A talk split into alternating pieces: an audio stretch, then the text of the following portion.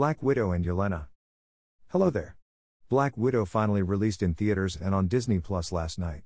Is it worth all the hype and the excruciatingly long wait? That depends on what you see as a good Marvel movie and what you wanted from a standalone Black Widow film. No Hawkeye, Taskmaster is a girl, and Red Guardian is an idiot.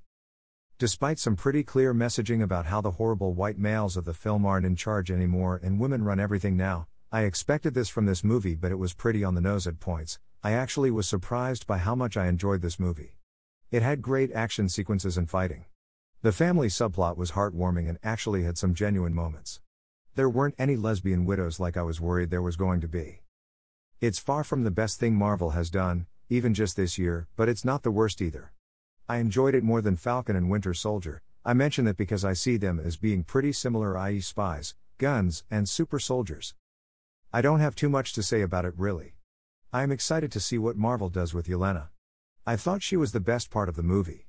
I also thought US Agent was the best part of Falcon and Winter Soldier, so I am very excited to see what Marvel is building towards there.